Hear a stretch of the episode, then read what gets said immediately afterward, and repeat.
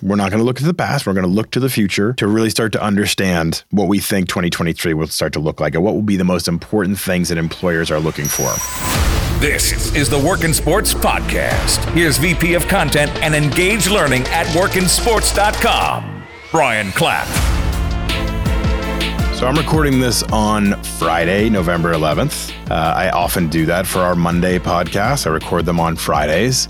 And I, I found out some interesting news this morning. Interesting, I should say, just sad. So I'm going to illuminate, I'm going to share it a little bit, and then I'll get into our topic today. I try really hard not to be too self reflective in the podcast. I want to be actionable for all of you, but sometimes things happen in the sports industry that I just want to tap into and share a little bit. I found out that a person that I worked with who was an icon in the sports industry passed away at the age of 66, Fred Hickman. As many of you know, I worked at CNN Sports Illustrated for many years. I worked there for seven years in the sports department at CNN. And Fred was the icon. Fred was the lead anchor, along with Nick Charles, for 20 years at CNN Sports. And happy Friday, and welcome to CNN Sports Tonight. I'm Nick Charles. And I'm Fred Hickman. And uh, let's see, two or three guesses as to what the lead story is. The First two don't count. Uh, a rose is a rose is a rose, right? I think you're Something close. like that. Throughout the 80s, he was the big brand. Dan Patrick, Keith Olbermann, all these other big names you know started out at CNN under Fred and Nick. They went on to ESPN, they became extremely popular, but Fred was the guy for a really long time. And so in 1996, when I joined CNN Sports Illustrated, he was that icon that when you showed up to work and you saw him, you were like, this is for real. I'm no longer just a college kid working at a newsroom at, at my, you know, university. I'm in the big time. That's Fred Hickman. And then you hear his voice and you hear his presence and you see him in the newsroom and you're just like, you're in awe. Well, the bad news for the Golden State Warriors is that they have the league's most generous defense. The good news is they have its most prolific offense, scoring about 118 a game. The better news is they are cruising along, strong contenders for the Pacific Division lead as they head into All-Star break. And the best news of the day might have been poor Charlotte showing up for a basketball game a little bit earlier. Here's a look at the action for you. And I got to know Freddie really well over the years because I, you know, by my second year, I was promoted to associate producer and worked on our 11 o'clock show, which was his show. And so I worked directly with him most nights. And he was a pretty cool guy. I don't know how to I don't know how to really illuminate this for people. Fred was chill. So meaning the whole newsroom could be going crazy. There could be some breaking news. We could all be urgently running around, things you know, crazy like your head was cut off. And Fred would be sitting at his desk. He'd be watching the TV. He'd be putting too much hot sauce on his food. Like the guy could consume hot sauce like nobody I've ever seen before. And he'd just be chill about it. It's like he'd seen it all before. He didn't need to overreact. He knew when the light went on at 11 o'clock, he was going to be ready. He didn't need to panic. And I was this crazy, like 22 year old running around like a madman thinking the world was on fire. And I just look over at him sometimes and he'd be so calm that I felt like I needed to probably settle down a little bit myself. I'll tell you one other quick story and then we'll, we'll continue to move on. But I do want to give him his, his props because I'm telling you, he's an icon. And I'm not sure enough of you know that, uh, but I'm gonna I'm gonna illuminate you into what this guy was like. So, I remember one Monday coming into work, and he came over and he just started staring at me like awkwardly for a second, like somebody when they're lingering a little bit too long. And I'm kind of looking at him like, "What's up, Freddie? You okay?" And he goes, "I was trying to think all weekend who you look like." Like you look like somebody, and I've been trying to figure it out all weekend long. And so, I mean, I'm like, like I said, I'm like 24, probably a little too cocky.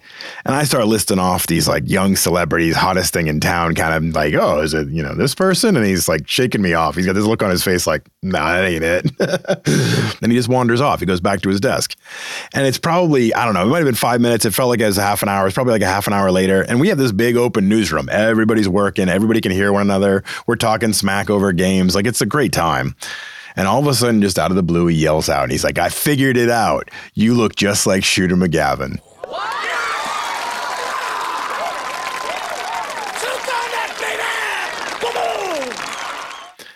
So Shooter McGavin being the, the bad guy from Happy Gilmore. If you haven't seen Happy Gilmore, you should see Happy Gilmore. It's a hilarious movie that was very popular at the time in the 90s. And I was just ego crushed because he's not like the stud. He's not like a good looking guy. He's not popular. He's the bad guy. He's like the awkwardly cheesy Shooter McGavin. Let me show you how we do it in the pros. And I was just like mortified. And it stuck, unfortunately, where people would say it all the time like, hey, shooter. Big trouble though, pal. I eat pieces of shit like you for breakfast. You eat pieces of shit for breakfast? No. And even over the last 20 years, as I moved on in my career and he went to different networks and he went to ESPN and he went to Yes Network and he went to other local stations, every once in a while we'd talk or we'd catch up or we'd message or whatever. And he'd always started out with, Hey, shooter, how are you? And it would just break me a little every time. But I smile. I smile thinking of it. And every time I watch Happy Gilmore, even now with my kids, I'll watch that movie and I'll just laugh because I just remember that moment so well. So, Fred was a really special guy, and he was only 66 years old, and he passed away from cancer today, Friday. Um, and so I just wanted to share that story a little bit because it's weird, you know, it's weird, and I feel I feel for him and his family, and uh, been a lot of reminiscing amongst all of us from CNNSI from back in the day today, talking about Freddie. So uh, just wanted to share that story. There are now nine Cincinnati Reds remaining in arbitration because Dibble has already dabbled into the kitty. Details after you give us a break. All right, we'll move on. Today's question comes in from Jennifer in Massachusetts. Jennifer asks Hey Brian, it feels like 2022 was a tumultuous year for job seekers and employers. First, it was the post pandemic hiring boom, then it was the great resignation, then it was the great regret, and sprinkled in throughout the year was ghosting on both sides. I was ghosted by an employer, and sorry to admit, I ghosted an interview I wasn't that interested in. What do you think are the trends and standards that employers will be looking for in 2023? Jennifer, I think this is a really good question. I like looking ahead to 2023. We're doing a lot of, you know, prognosticating and thinking ahead and seeing what what, what 23 is going to be looking like now as we talk as a team and we try to predict. Shame on you for ghosting first off, but hey, you know, everybody has their moments, I guess. But I want to look to the future. We're not going to look to the past. We're going to look to the future to really start to understand what we think 2023 will start to look like and what will be the most important things that employers are looking for. I started doing a little bit of research, started to dig in a little bit and try to figure out like, well, is there any data we can share first? Because I can speculate, but I think data can be so much more impactful. And I found a new report from the National Association of Colleges and Employers, NACE, N A C E, NACE. And they had some really good information. I tried to pull out some stuff that I thought was really impactful and that could make a really help you all frame what's going to be important because when you're in interviews or when you're in pre-screening calls or when you're in video conversations with people or networking either knowing these things that are going to be important trends for what attracts employers in 2023 I think will be important to frame your mind around so you can start to leverage those things in your in your conversations and the way you interact with people and the way you mention, you know, who you are and how you fit. This is a big one and this is one that I like to really stress to everybody all the time because I say it a lot. Your GPA is not the thing that matters. 37% of employers intend on screening recent grad applicants by GPA. So that means most people are not. 37% isn't that much right? It's a, it's still a lot. I'm not saying it's not important, but just a few years ago, according to NACE, it was 73% that cared about GPA. They're starting to realize now, just like as they analyze SATs and things like that, they're like, these some of these tests or some of these results don't indicate career success. So you can still use your GPA, you can still rest on that if it matters, but you're going to start to wean that off when you get two to three years into your career. You may need it starting out to make a positive impression, but don't be overly reliant on it because that's not what's going to move the needle for you. If it's down lower on your resume, maybe a last thought or something, then that's fine, but don't highlight that too much because that's not what's going to do it. What is going to do it? Okay. Number one, problem solving skills. 61% of employers said this was very or extremely important problem solving skills. They want workers who can identify issues and come up with solutions. Now, I'll tell you, I do a lot of interviewing. I just interviewed some people this week and last week and the week before that. I'm doing a lot of interviewing right now, and I always tend to do a lot of interviewing. And we ask questions, we try to put people in a position to show and explain that they can solve a problem. You know, we ask questions like, well, when you, how do you utilize feedback in order to change your processes moving forward? I want to hear them talk about, you know, we we gather feedback and then we do X, Y, and Z to solve the problem, not just mitigate an issue, solve a problem. So think that way in the way you handle yourself in your applications, in your cover letters, in your the way you present yourself in an interview. Be a problem solver. I will tell you too, as a boss, you want people that come in and can solve solutions rather than just bring you problems. So I used to have this policy when I was the news director at Fox Sports Northwest. I was getting inundated with so many questions throughout the day, so many, so many, so many, so many, so many, and I was never getting anything done. So I started to tell my team, I'd say, listen, if you have a problem that you want to come to me with, you have to have two solutions you've thought of already. And then we can talk about them, or maybe I'll present another one. But you need to be start to think about solutions, not just problems. That is such a better conversation to have than here's a problem, solve it for me. That's not what we want. So be a problem solver. Number two, 61% of employers said that this is very or extremely important ability to work in a team. Collaboration is so important. We want versatility. We want people that can that can uh, work with others, build them up, uh, you know, delegate and assign and and track projects and make sure that everything is happening you know, it, working as, as a team and being able to listen and advance the story or present ideas in a thoughtful way. I mean, I've been in environments where people were confrontational. The ability to work in a team to get to a positive solution is massively important. It's something that employers need and want. Strong work ethic, 52.4% that they employers said that that was extremely important. Now let's think about this in the context of our world moving forward we're working looking into a, a, recessionary period probably right? There's already layoffs. We've started to see it a lot of organizations mostly in the tech field. But i even saw dapper labs. So nba top shot nfts nfl all day they had layoffs. So there are contractions out there. Twitter sports you know twitter did a massive layoffs. So in a time where there's uh, you know some jobs being lost or layoffs happening when there is hiring you need people that are willing to do willing to execute, willing to work hard, willing to work outside of their purview, maybe willing to work cross functionally. So having that strong work ethic and really being able to put it out there and show that you're you're dedicated and focused and can really really get the job done is really important right now. You know, we talk about versatility a lot, but that work ethic is such an important thing too. Now, what's hard about this is that sometimes convincing people that you have a strong work ethic can be a little bit like, you know, hard to convey. You know, just sh- saying you have a strong work ethic isn't exactly convincing. This is where stories really come into play. Give me a story that exemplifies your work ethic. When you're in an interview, being able to relate things via story is so important. If you can do that to get across your work ethic, give me an example, give me a lifestyle, give me a thing that you did that helped me better understand your work ethic rather than just saying, I work really hard. I'm really working at the absolute most amount that I can work from morning till night, seven days a week. Um, so this is not something I'd recommend, frankly. Um, yeah. Okay. So be thinking in stories. Number four, analytical and quantitative skills. 50% of employers said it was extremely important or very important. These are the skills that help you find, evaluate, and synthesize information to make decisions. So, as it relates to the sports industry, we think of analytics and you think of Moneyball and you think of on field performance, which is all very true. But sports is a business and we use business analytics. All right. So, business intelligence is a really important part of our world. The business of operating and understanding revenue and understanding, you know, there, there's so much data and metrics that go into pricing and tickets and all of those things. The more that you understand in there and can translate data into action, the more powerful you will be, the more valuable you will be. We have an entire analytics and insights team at iHire.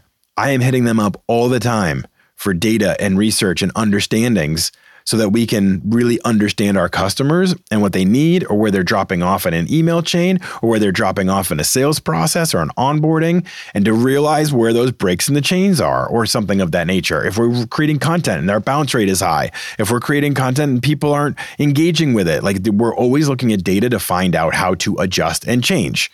If you can think that way, if you can present that way, if you know Power BI, and if you know different tools out there, Google Analytics or whatever, if you know those tools, illuminate them because analytic and quantitative skills are really important.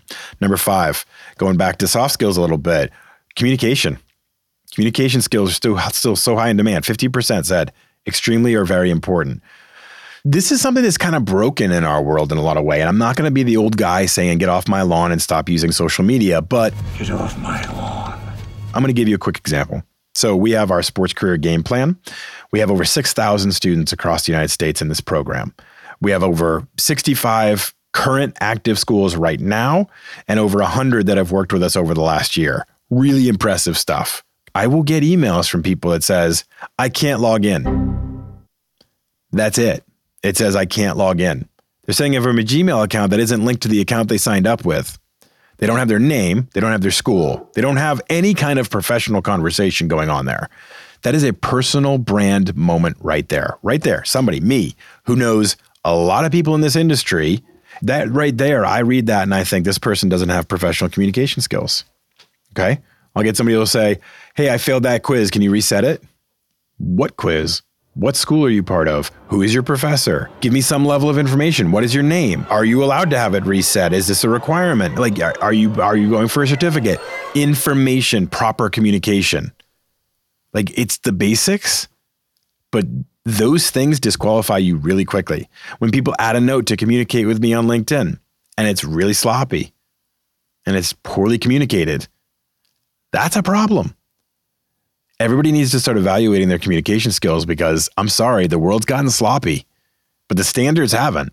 Employers still want it to be strong and demand it to be strong because I don't want to hire you if I can't trust you to communicate well internally. Like if I hired you and you communicate with my boss in a broken, janky way, that makes me look bad. So if you can't communicate well, if you can't communicate professionally, I'm not interested in hiring you, period. Full stop. Okay. And number six, final one is technical skills. 50% of employers said that it was extremely or very important in their search to have technical skills. What we mean by that are there are the soft skills, you know, the things that uh, leadership, work ethic, passion, uh, all those kind of things. And then there's the hard skills. It's the things you can do. It's Google Analytics, it's Excel, it's Final Cut Pro, it's understanding how Salesforce works or Microsoft Dynamics, Jira, Asana, Hey, hey, Ron. Microsoft Teams. Like I'm just listing off a bunch of different skills and products and things you could learn and know.